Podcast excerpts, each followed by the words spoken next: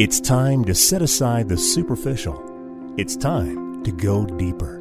It's time to engage in truth. Here's John Bornschein. Well, everybody, welcome back to Engage in Truth. This is John Bornschein. I'm a senior pastor at Calvary Fellowship Fountain Valley Church right here in Colorado Springs. I'm thrilled that you're tuning in today because we have some serious matters to discuss. We have been talking about a number of subjects related to the armor of God and even life purpose. Last week we talked about the seriousness of communication and how to be more effective in that for the glory of God and to his glorious purposes.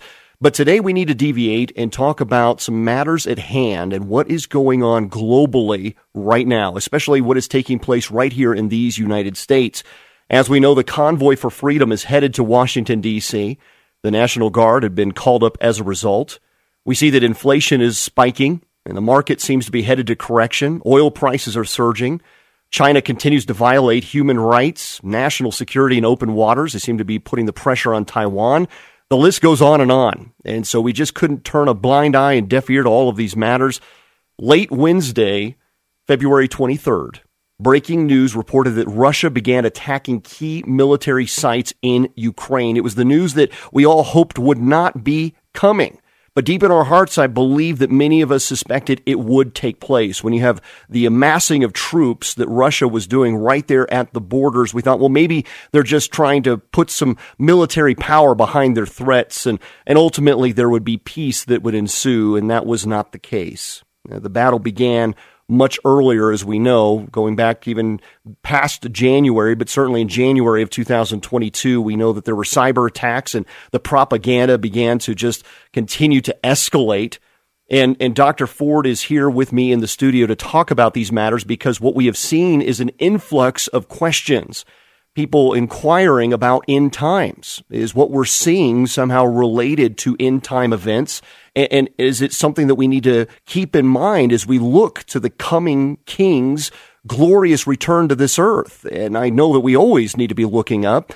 And it is important to turn to scriptures because as we see, there are building blocks uh, toward the coming of our King, and we know that some of these events may not be directly cited in Scripture, but indeed there is an escalation brewing to the return of the king. The birth pangs are well in effect, and it is bringing us all closer together in the body of Christ to at least ask these important questions.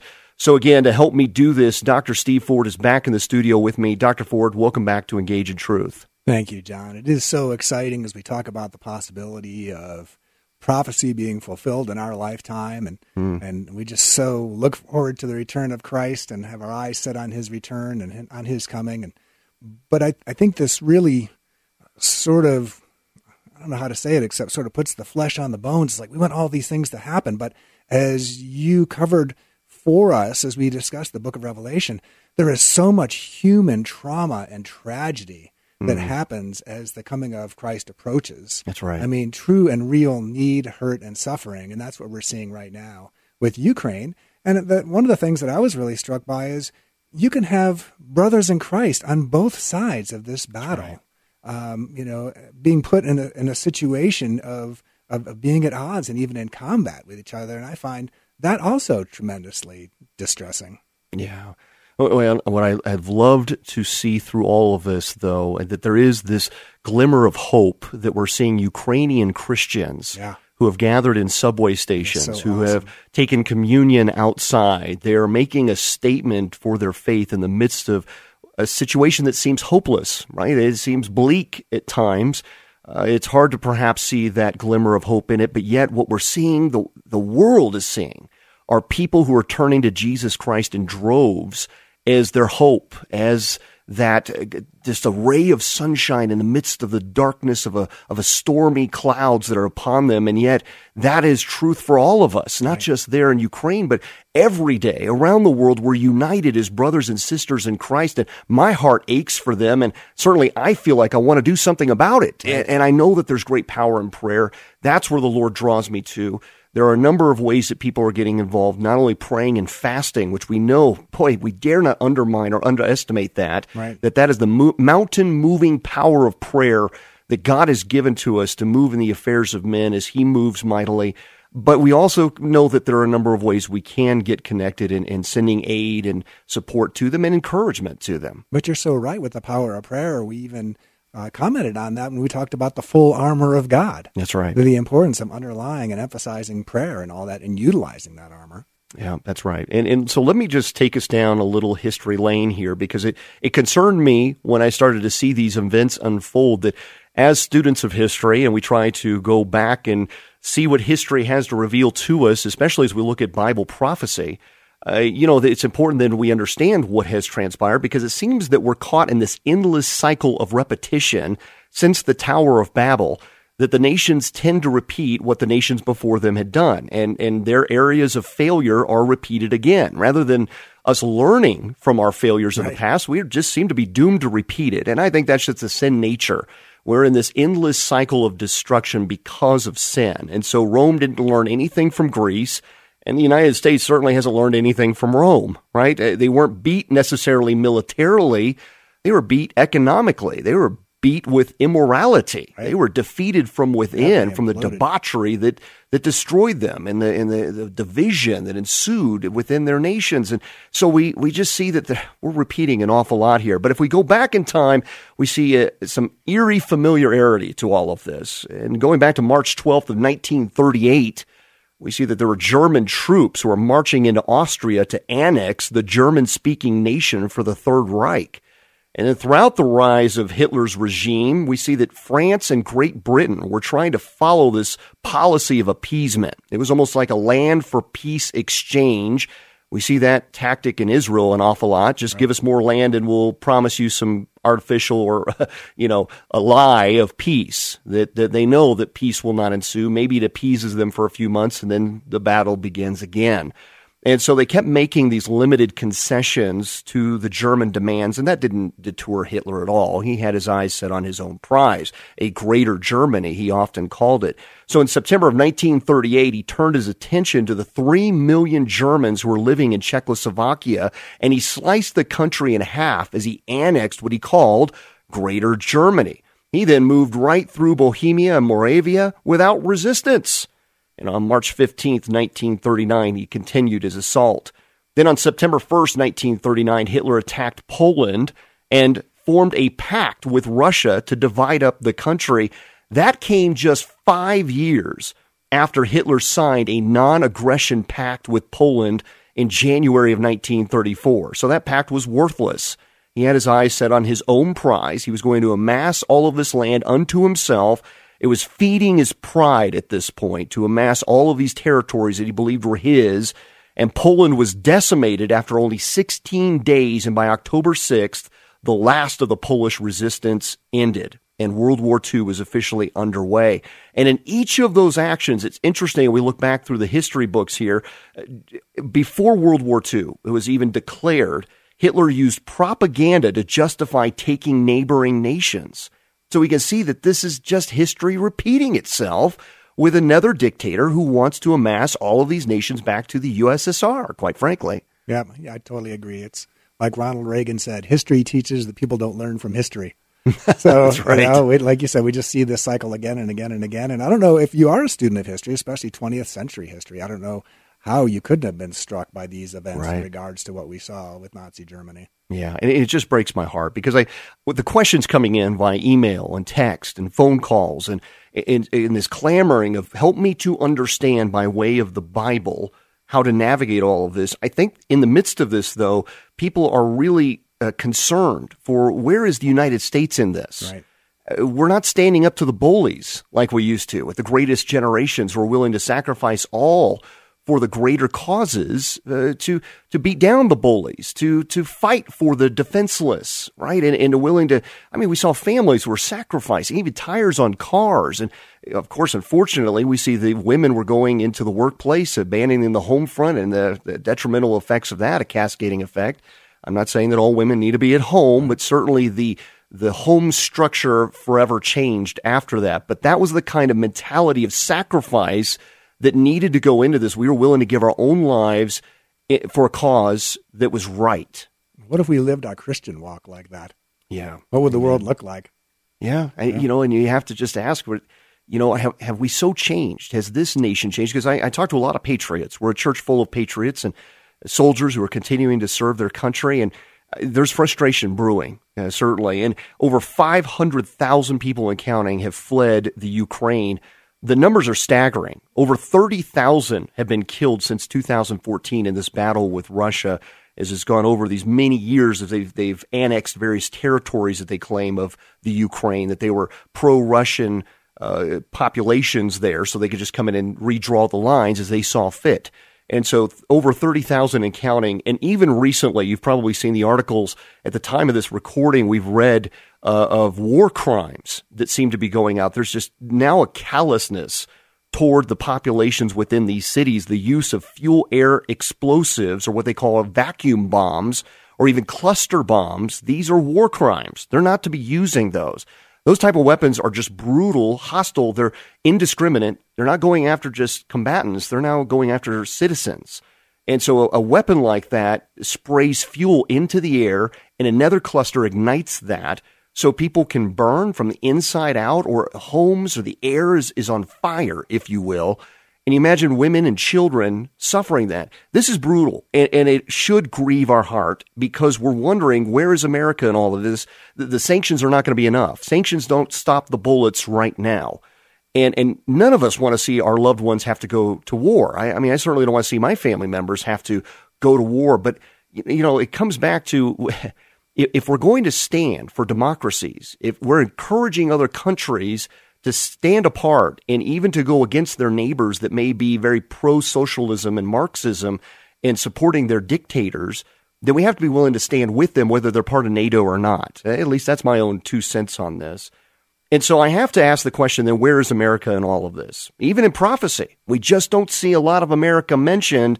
Right. Now, there is a mention in Daniel chapter 11 of, of a nation that sends ships to maybe antagonize the Antichrist a bit. We don't know what nation that is.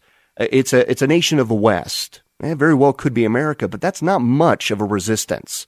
That's about it. That's all that seems to be mentioned. Uh, we do see in Daniel of, of this lion that has wings, and, and some have speculated could that also be a reference to a future kingdom of Britain with the United States? I mean, that's certainly a possibility. We could spend a lot of time going back to Daniel and looking at the ancient territories and kingdoms that those represented. And Dr. Ford, you and I have talked about this. There's a lot of duality in prophecy right. where we'll see a previous kingdom and nation arise, and then that's a foreshadowing of yet another kingdom in the future.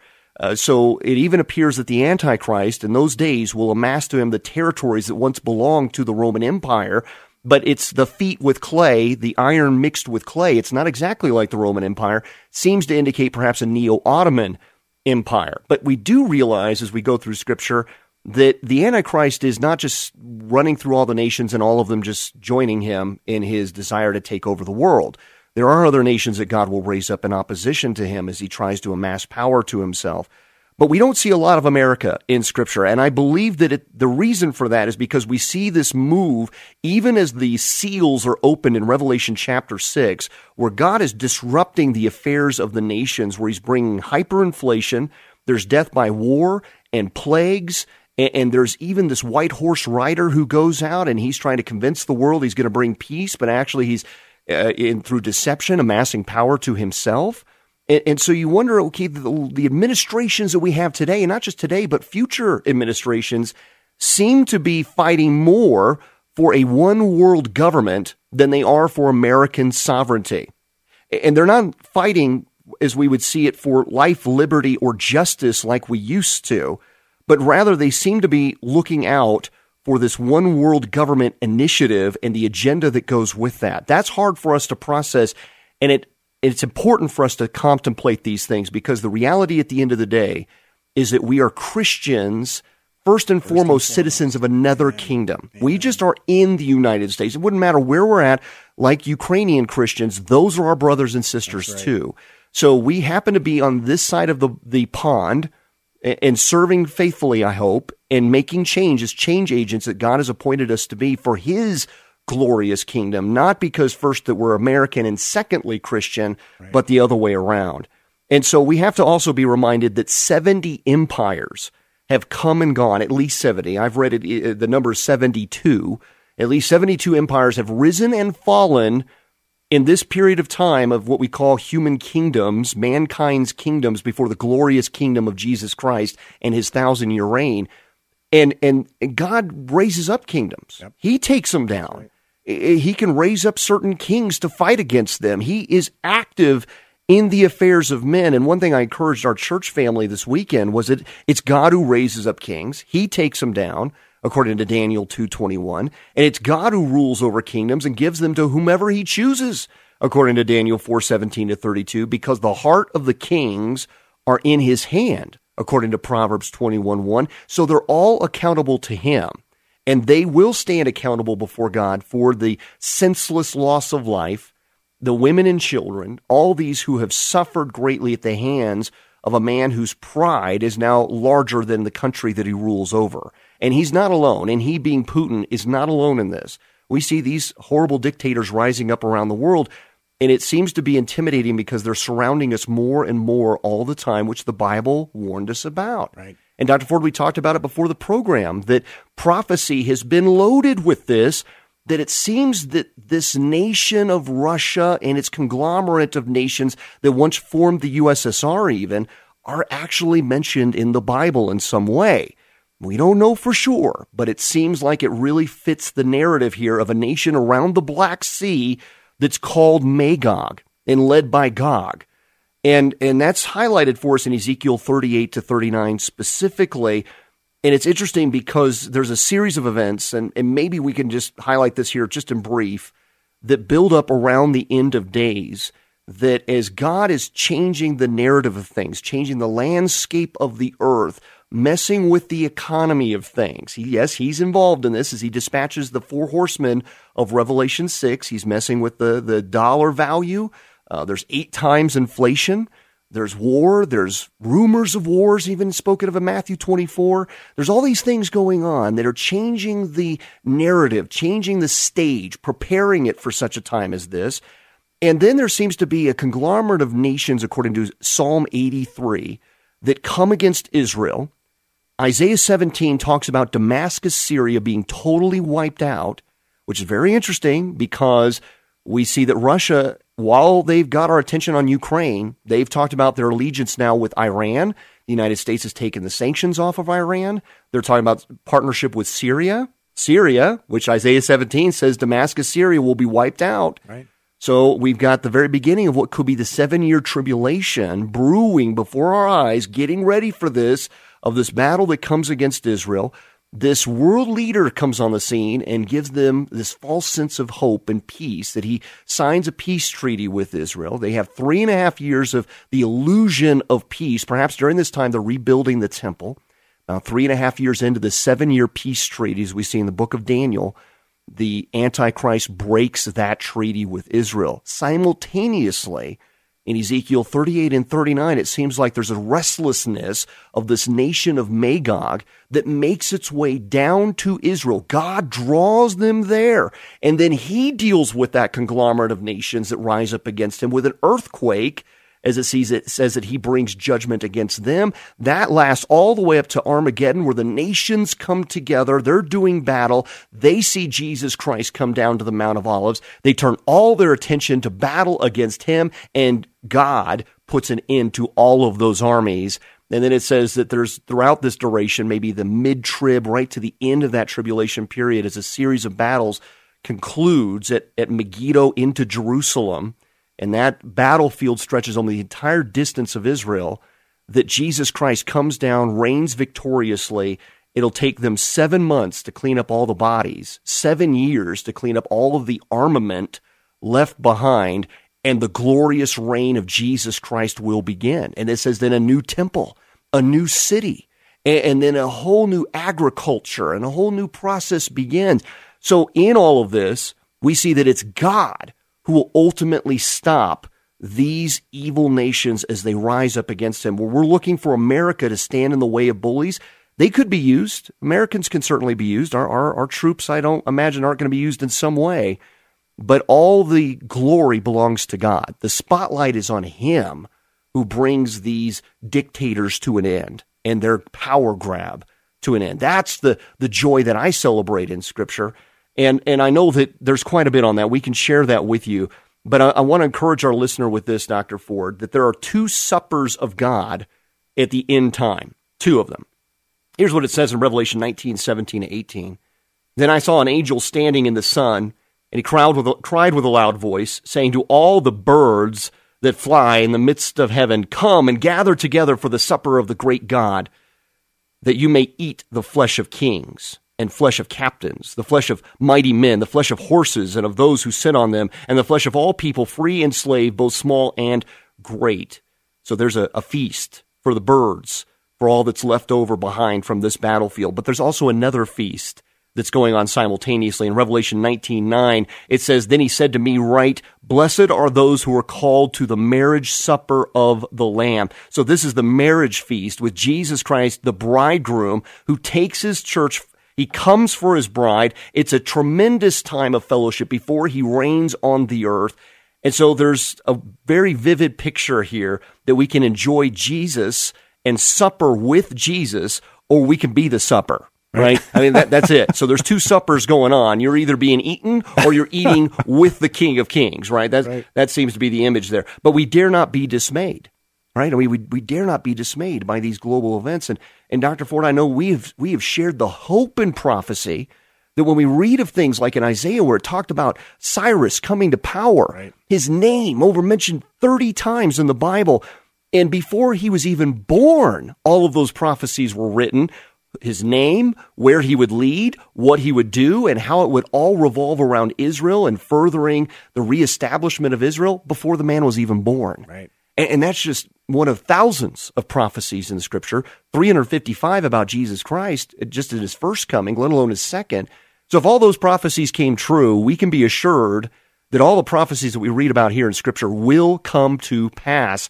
Therefore, there's no room to be dismayed here. Rather, we've got a glimpse of what's coming and we celebrate that victory is already assured. That's he saw all right. of this. Yep. And so, I, I, Dr. Ford, I don't know if you've got an encouragement for us there, but I do would, if you are able, and you've got the notes there in front of you as well, the, the passage that really comes to mind is First Thessalonians chapter 4 to 5. When we talk about the rapturing of the church, we talk about the peace to all those who come in the name of the Lord and what God has already pre planned for all of us, that we are not appointed unto wrath I don't know if you've got that scripture there in front of you there, but if you would mind reading that, First Thessalonians chapter 4, uh, let's start off in verse 13. But I do not want you to be ignorant, brethren, concerning those who have fallen asleep, lest you sorrow as others who have no hope. For if we believe that Jesus died and rose again, even so, God will bring him those who sleep in Jesus. For this we say to you by the word of the Lord, that we who are alive and remain till the coming of the Lord will by no means precede those who are asleep. For the Lord himself will descend from heaven with a shout, with the voice of an archangel, with the trumpet of God, and the dead in Christ will rise first. Then we who are alive and remain shall be caught up together with them in the clouds to meet the Lord in the air. And thus we shall always be with the Lord. Therefore, comfort one another with these words. Let me go and add to that chapter 5, verses 1 to 11. It's a wonderful imagery here of the day of the Lord. It says here, But concerning the times and the seasons, brethren, you have no need that I should write to you. For you yourselves know perfectly that the day of the Lord so comes as a thief in the night. For when they say, Peace and safety, then suddenly destruction comes upon them. That's not us, but upon them. As labor pains upon a pregnant woman. And they shall not escape. But you, brethren, are not in darkness, so that this day should not overtake you as a thief. You are all sons of light and sons of the day. We are not of the night nor of darkness. Therefore, let us not sleep as others do, but let us watch and be sober. For those who sleep, sleep at night, and those who get drunk are drunk at night. But let us who are of the day be sober, putting on the breastplate of faith and love, and as a helmet the hope of salvation. For God did not appoint us to wrath, but to obtain salvation through our Lord Jesus Christ, who died for us, that whether we wake or sleep, we should live together with him. Therefore, comfort each other and edify one another just as you also are doing. Now, those powerful words then remind us right away that no matter what, whether we die in service to the Lord, whether we're raptured up, no matter what, God has a mighty plan for us and we will be with him forever. So now is not the time to fear, but to pray. We must persevere, be steadfast and immovable in truth, faithful as representatives of Jesus Christ and ready for his gathering of all the saints and his coming reign. So we don't let the sun go down on unconfessed sin and we make wrong situations right in all of our spheres of influence and we do the work of the Lord while there's still day, while there's still time. And we shine the light because our God is greater. Our God is greater. So be encouraged, brothers and sisters, that no matter what is going on in the news today, no matter what you hear all around you, God has seen the end from the, from the very beginning, before he ever gave breath to Adam and Eve, according to Isaiah 46:10. He saw all of this and had a plan through all of it. Yes, even the crucifixion of Jesus Christ our Lord to give us all life he is the only way, the truth, and the life. Do, do not be dismayed. Be encouraged that you have a God who loves you, knows you, and if you give your life to Lord Jesus Christ today, you will be with Him forever, no matter what is going on in this world. We hope you've been encouraged. Thank you for listening to Engage in Truth. This is a ministry of Calvary Fellowship, Fountain Valley Church, right here in Colorado Springs. You can learn more at calvaryfountain.com, and services are 8 a.m. and 10 a.m. We'd love to see you there. God bless you, my friends. Take care.